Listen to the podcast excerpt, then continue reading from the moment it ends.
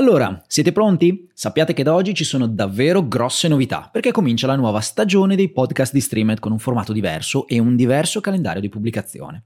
Abbiamo concluso con successo la stagione 0 e ora iniziamo davvero a fare sul serio, con l'inizio della stagione 1. Da oggi i podcast usciranno a settimane alterne e saranno molto più lunghi e corposi, ricchi di informazioni nuove e utili per la vostra pratica clinica. I contenuti espansi potranno accompagnarvi durante le vostre giornate per molto più tempo. Al solito, sono Filippo Zanella e inauguriamo questa nuova stagione del canale con un argomento speciale, la demonizzazione della terapia manuale. La demonizzazione è il termine usato dal fisioterapista e professore americano Chad Cook per parlare della critica nei confronti della terapia manuale che è diventata più forte negli ultimi anni. Affronta otto di queste demonizzazioni e le valuta attentamente sulla base della letteratura attuale. Il suo scopo con questo podcast di cui vi sto parlando è quello di stimolare a una discussione, ma anche allontanare le false ipotesi e fornire ai pazienti una terapia basata sull'evidenza. Quindi, vediamo di che cosa stiamo parlando.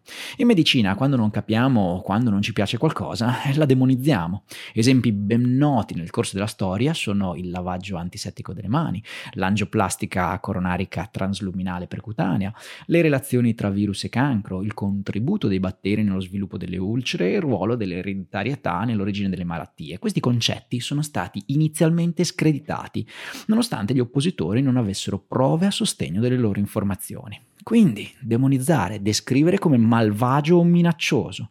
Recentemente una serie di preoccupazioni e opinioni che hanno guadagnato popolarità hanno sostenuto una vera e propria demonizzazione della terapia manuale.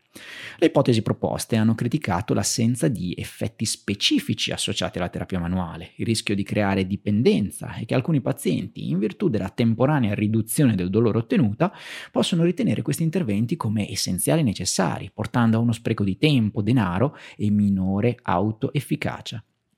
Alcuni affermano che gli interventi di terapia manuale si basano su filosofie obsolete e scorrette e che, poiché la terapia manuale coinvolge tecniche passive, non si adatta al modello di cura basata sul valore, il value-based care, come al solito pronuncio da schifo, ma va benissimo. Altri esprimono preoccupazioni anche sul fatto che la terapia manuale non sia sicura e dunque sia pericolosa per i pazienti. Ora, lo scopo di oggi con questo podcast è quello di affrontare alcune delle preoccupazioni sulla terapia manuale e invitare al corretto uso nella pratica clinica. Quindi, veniamo alle otto demonizzazioni. Prima demonizzazione, la terapia manuale non ha effetti specifici.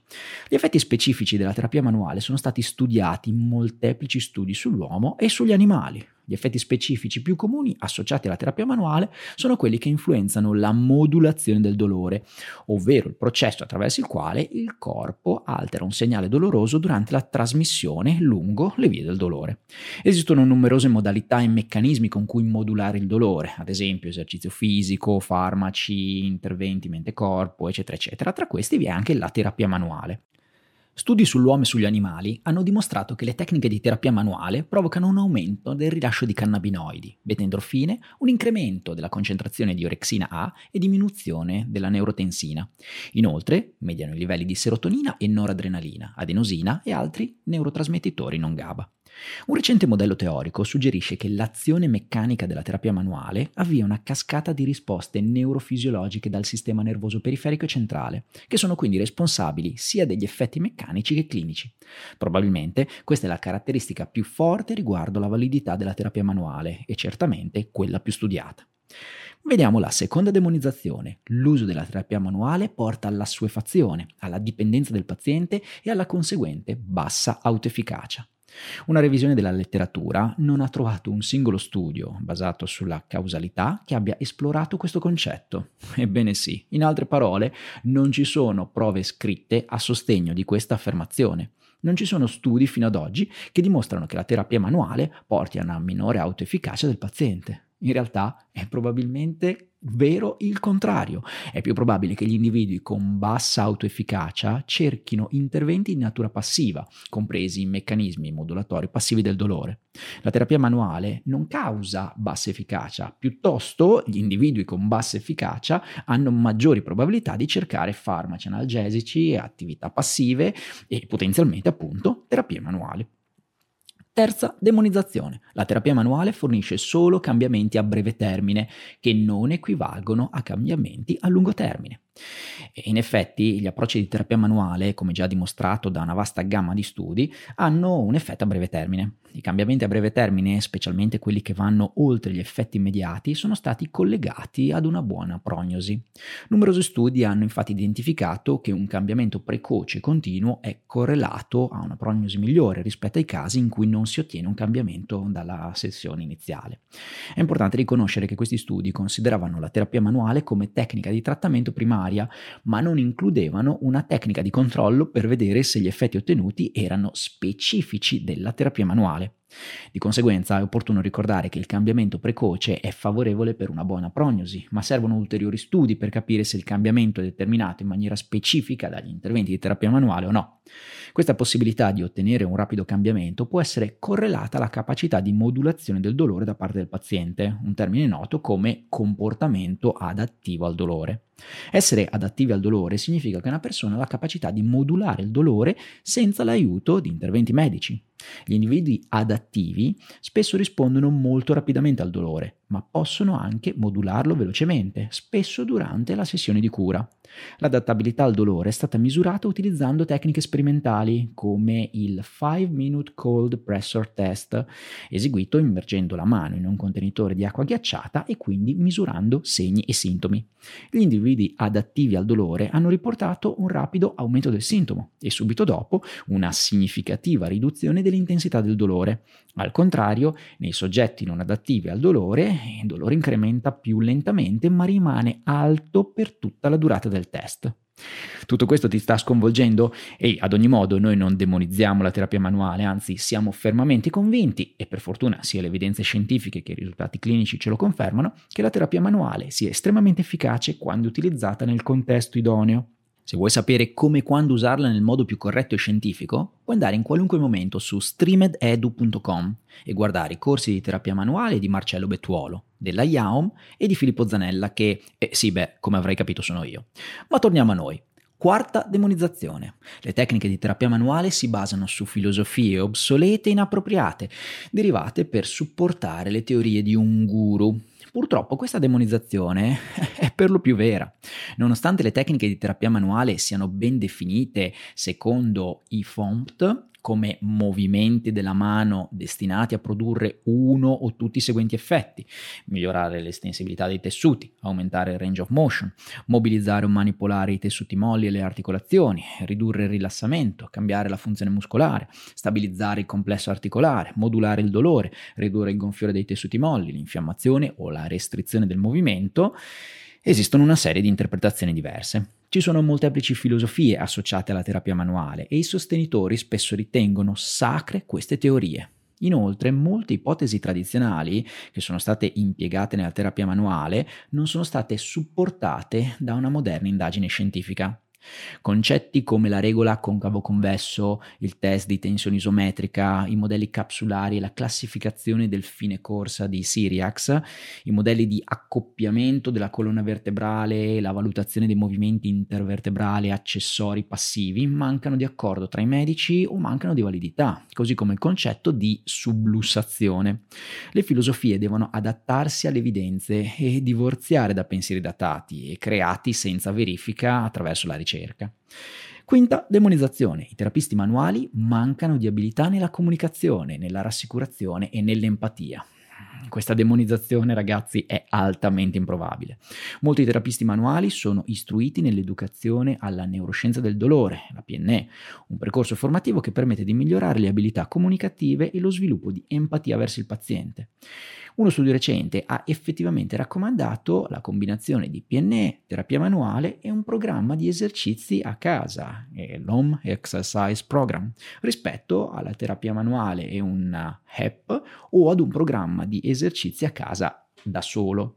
La connessione della terapia manuale con l'educazione alla neuroscienza del dolore è stata presentata in diversi lavori ed è stato confermato dunque come questi interventi non si escludono a vicenda e possono essere utilizzati insieme per migliorare i risultati complessivi.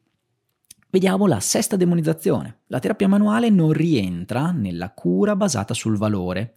Ok, per definizione, quando si parla di cura basata sul valore, la value-based care, si fa riferimento ai servizi di assistenza sanitaria prendendo in considerazione i costi, la qualità e soprattutto l'esperienza del paziente. Okay? È stato suggerito che gli interventi attivi siano quelli di maggior valore nel trattare pazienti con disturbi muscoloscheletrici. Tuttavia questo suggerimento viene fatto senza comprendere il ruolo dell'esperienza di cura del paziente. Quindi la value-based care è offrire assistenza basata sul valore, quindi includere focus sul paziente, strategie integrate e orientate alle linee guida, misurazione degli outcome e dell'esperienza dei pazienti e calcolare il rapporto costo-efficacia. Inoltre, l'importanza del tocco umano nel raggiungimento degli outcome di un paziente viene spesso completamente frainteso. Le tecniche manuali, infatti, sono analgesiche, affettive e somatopercettive. Nell'articolo di Jerry e colleghi vengono appunto descritti vari aspetti. Analgesico, modulazione del dolore da parte delle fibre A beta nei percorsi A delta e C, rilascio di neurotrasmettitori. Affettivo, attivazione di oppioidi endogeni, ossitocina, vie dopaminergiche, disattivazione della risposta allo stress e somato percettivo, miglioramento della consapevolezza corporea, riorganizzazione delle rappresentazioni mentali del corpo, discriminazione tra stimoli sicuri e minacciosi, senso di questo è il mio corpo e ho il controllo del mio corpo. È bene dunque che i fisioterapisti riconoscano il valore terapeutico del tatto in modo da garantire ai pazienti la migliore assistenza basata sull'evidenza. Inoltre, considerare tutte le terapie passive come trattamenti non convenienti di basso valore è una generalizzazione troppo radicale. In effetti, un recente studio che ha indagato il rapporto costo-efficacia dei trattamenti per il dolore al ginocchio ha dimostrato come la TENS è stato l'intervento più conveniente. Ma vediamo la settima demonizzazione. La terapia manuale causa tanto danno quanto aiuto. Beh, per definizione i danni sono reazioni avverse e conseguenze indesiderate che si presentano in seguito a interventi sanitari. I danni possono essere classificati come nessuno, minori, moderati, gravi e severi. La maggior parte degli interventi può provocare danni, in genere minori, che sono definiti come danni temporanei non pericolosi per la vita. Ci sono danni associati ad un intervento di terapia manuale, ma sono generalmente benigni, cioè minori fino al 20-40% degli individui riporterà eventi avversi dopo l'applicazione della terapia manuale, tra cui comunemente dolore muscolare, un incremento della sintomatologia, rigidità e soprattutto stanchezza. Ci sono rare occasioni di gravi danni e questi includono problemi spinali o neurologici come ictus dell'arteria cervicale. È fondamentale sottolineare che le stime di incidenza per eventi avversi gravi variano da 1 ogni 2 milioni di manipolazioni a 13 ogni 10.000 pazienti. Ottava, demonizzazione. Non possiamo identificare i candidati per la terapia manuale, il che significa che le tecniche non sono necessarie. Beh, è importante ricordare che ad oggi non si è verificata l'identificazione di candidati appropriati e definitivi per trattamenti come chirurgia, iniezioni, farmaci, esercizio fisico specifico, dry needling o terapia cognitivo-comportamentale. Tuttavia, ad eccezione dei farmaci, questi interventi sono spesso meno esaminati rispetto alla terapia manuale. Il motivo per cui non siamo in grado di identificare candidati specifici per le nostre scelte di trattamento è legato alla teoria del meccanismo condiviso, secondo la quale, indipendentemente dall'approccio che si utilizza, i risultati saranno essenzialmente gli stessi. Dunque, un segreto sporco che dobbiamo riconoscere come clinici è che la maggior parte dei nostri approcci muscoloscheletrici produce risultati simili. Quindi, vediamo a un uso razionale della terapia manuale. Allo stato attuale non ci sono, ragazzi, proiettili d'argento nella gestione dei pazienti con disturbi muscoloscheletrici o con dolore. Anche la terapia manuale non è una pallottola d'argento. Se usata correttamente può essere un'opzione efficace per la modulazione del dolore, soprattutto nei pazienti che sono adattivi al dolore, che non hanno credenze dannose o dolore mediato centralmente o altre considerazioni comportamentali che possono essere gestite al meglio in modo diverso.